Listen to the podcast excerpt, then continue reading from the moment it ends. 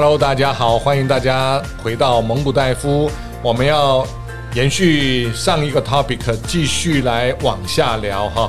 我们跟这个呃 Charlie 来聊聊，呃，这个毕业生可能面对的一些困扰问题了啊，问你的困扰，或者是呃不明确的想法，或者是模糊的想法，whatever。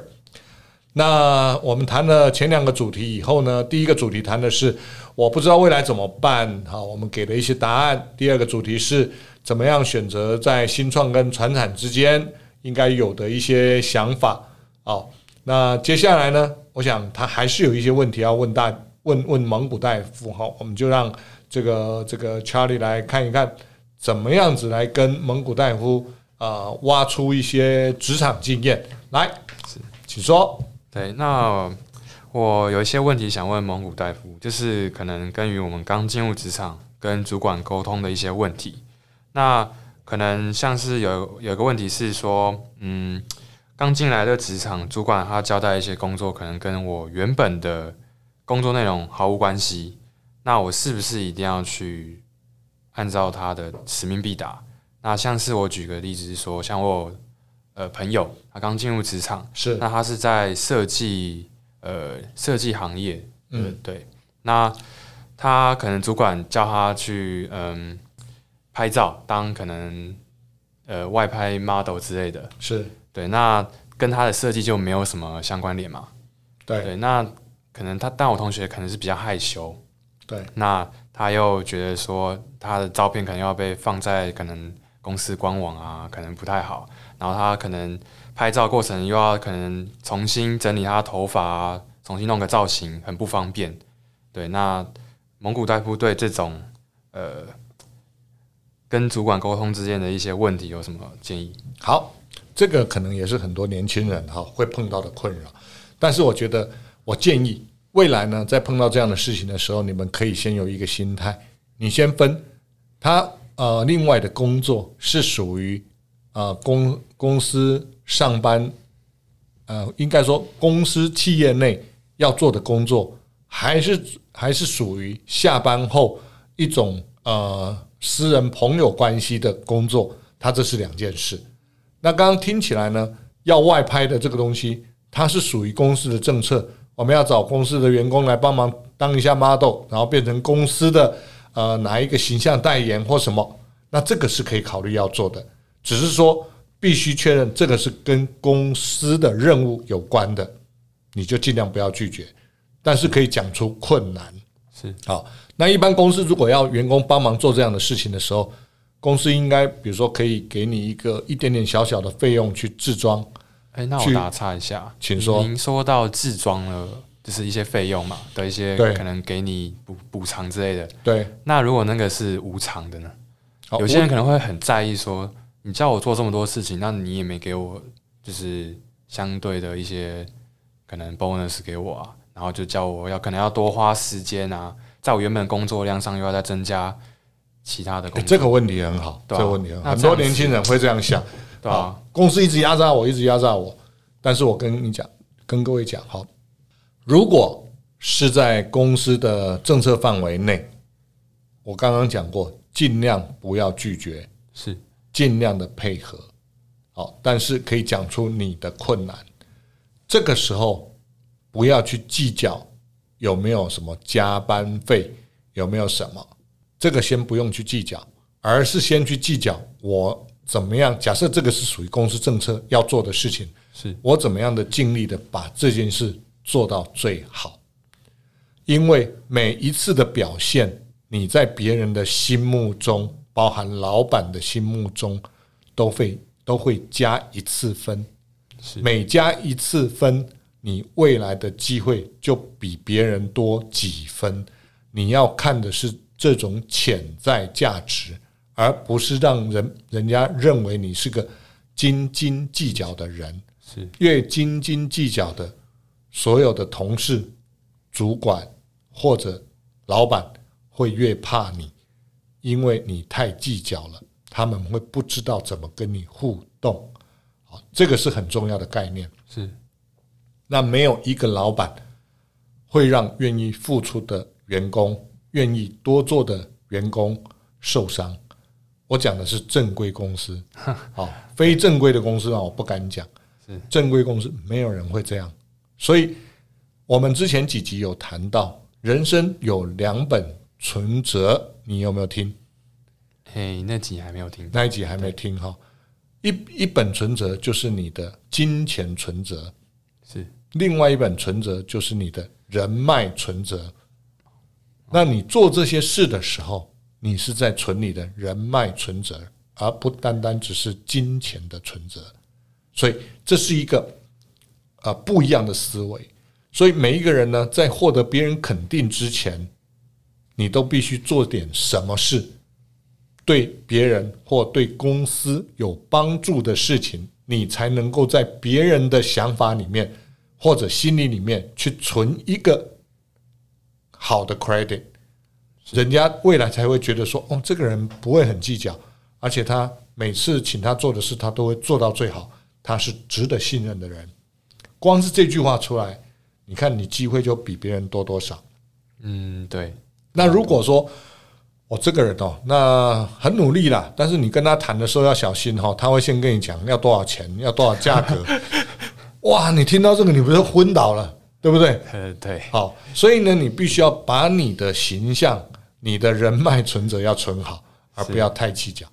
这样有回答到你的问题了哈？有，哎、欸，那我想再问一下蒙古大夫，就是那如果你做了这么多事情，然后也可能过了几年，但是老板却可能把它当做理所当然，那这样子蒙古大夫会有什么想法？好，有有这种事情。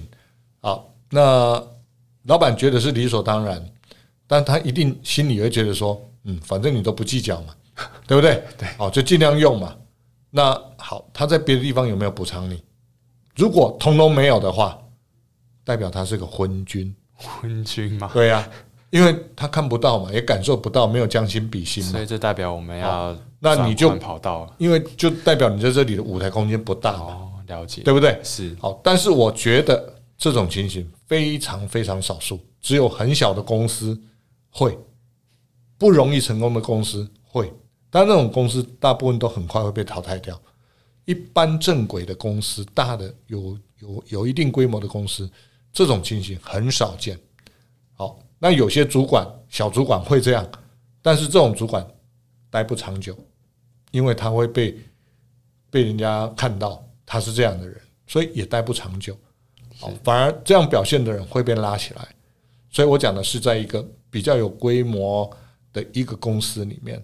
啊，当然也有一些主管是有功自己得，有过同仁扛，也有。对，好，所以在做这种事情的时候呢，你怎么样在把你做事情的 credit，除了你主管知道以外，也让适度其他的人也知道呢？所以在写 mail 或者写会议记录的时候，它就是一个很重要的表达技巧。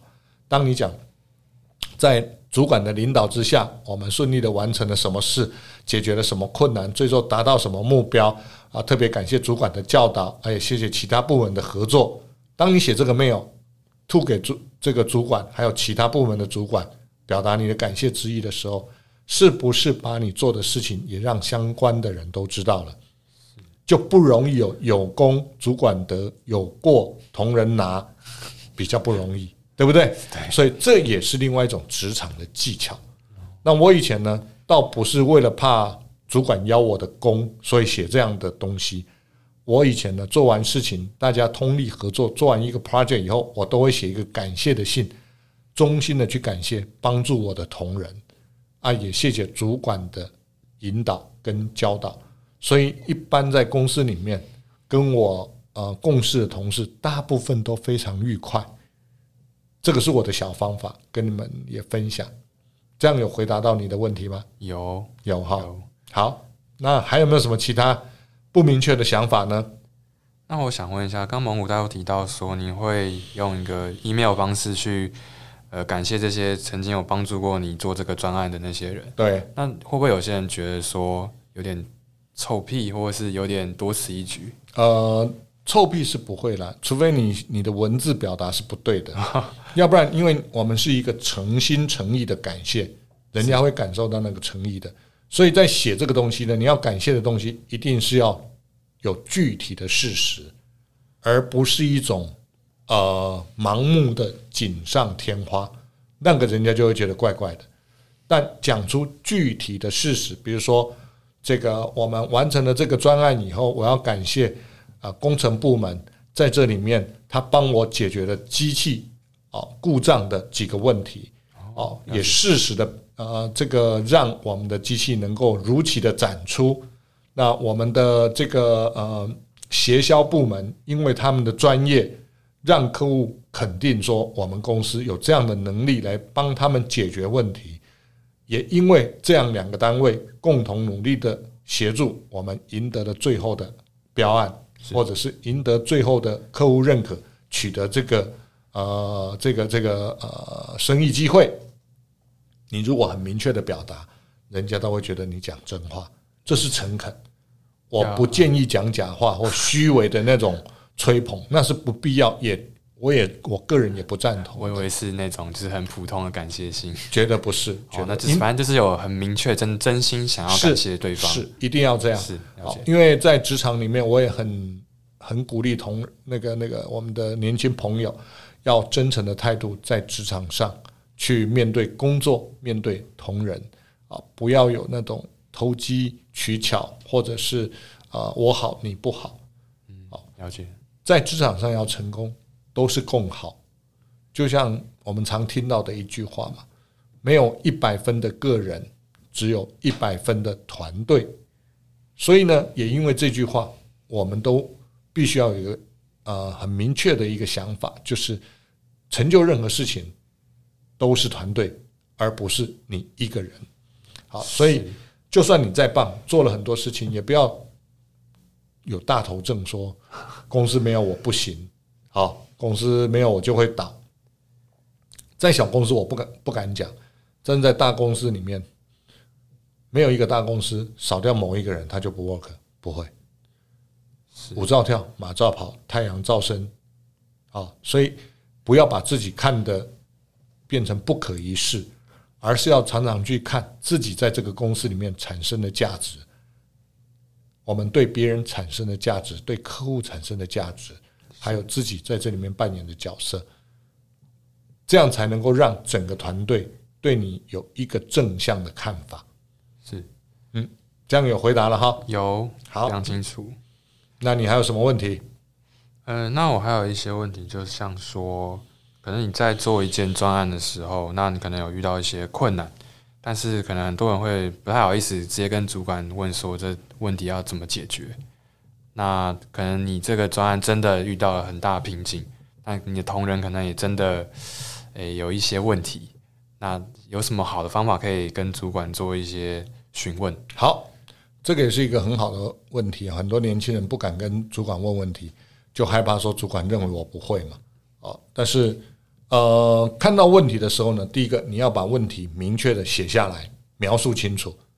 你描述完问题以后，其实你问题就解决掉一大半了，因为你已经描述了。是啊、哦，那真正剩下的关键点就是那个十几二十趴。那十几二十趴这个部分呢，你真的不会，你就要思考，这个是你资源不够，还是你的能力不够，还是你的知识不够？还是你的意愿不够，意愿指的是你想要解决这个问题的意愿呢。嗯，好，如果有意愿，你会不会把自己的能力提升？我去学习，我找答案，对不对？我去问同事，其他部门的同事。而如果这个哦有意愿呢，那你会不会有呃知识不够的？你会找知识，能力不够的，你会提升能力，对不对？是。那如果通通做完以后，这个超出你的范围太多了。因为你没有这个经验，那我就建议把这个事情描述完以后，也描述你做的提升、改变，跟问了别人的一个问题以后，你还是碰到了哪几个困难？这几个困难为什么你不能解？那第一个是没有经验，还是没有资源？没有经验，你可以跟老板讲，我没有这个经验，我不知道哪一个是错的，哪一个是对的，但是我。有从我的经验，我建议有两个方案或三个方案，但是请主管提点我，这三个方案里面哪一个是比较好？好，带着答案去找主管讨论，而不是丢问题给主管，这是很重要的。这是第一个。是第二个，如果是资源不够，你就明确的把这件事情讲出来。我需要主管的帮忙，帮我取得这个资源，我才能解决这样的问题。那主管就会看，到底是要给你一次性的资源呢，还是长久性的资源呢？还是根本不需要，因为资源就在哪里，你只要去跟谁讲一下，他就会帮你。那是因为你经验不够，不知道，所以也不要害怕提问题给主管。好，所以提问题给主管很重要的是要思考过后，带着答案去讨论，或者。你知道明确的知道哪些资源是不够的，你需要他帮忙，你取得资源，你就很诚恳、很务实的去讲。所有的老板百分之九十五以上都会帮忙，百分之五他可能也自己也做不到，他都会在网上寻求不一样的协助。是好，因为重点解决问题就帮公司解决问题嘛，你又不是解决你自己的问题，对，所以那都是价值的呈现。既只要是价值的呈现。你就不用担心主管对你有不好的看法。了解，清楚哈？很清楚。嗯，对。好，啊，还有什么问题？嗯，那我还有一个问题，就是说，那如果可能今天主管给你下达一个任务，那你可能完成了它，那你呈现给主管这个结果，那主管可能对这结果不是很满意，然后叫你重新去再去做修改，啊，你就反反复复去修改。然后修改到可能你觉得这已经就是改到已经超出根本就就是有点 over 了，你知道吗？嗯，就我举个例子好了，就比如像你呃，我同学学设计的嘛，那你学设计可能就是要修改一些呃颜色啊，可能一些细节啊，然后主管可能突然叫你加一些很不合逻辑的一些东西，可能比如说贴一张。跟他的喜欢的狗的照片进去啊，你就觉得这个设计跟这张狗好像没有任何的意义，就是没有结合性。那你要怎么去跟主管说服主管，或者是呃提供给主管其他方法去做解决？好，如果说我会这样问，呃，请问老板，你把这个狗小狗的样子设计在这个产品里面，您想要凸显的是哪一个关键重点，来让我们的客户买单？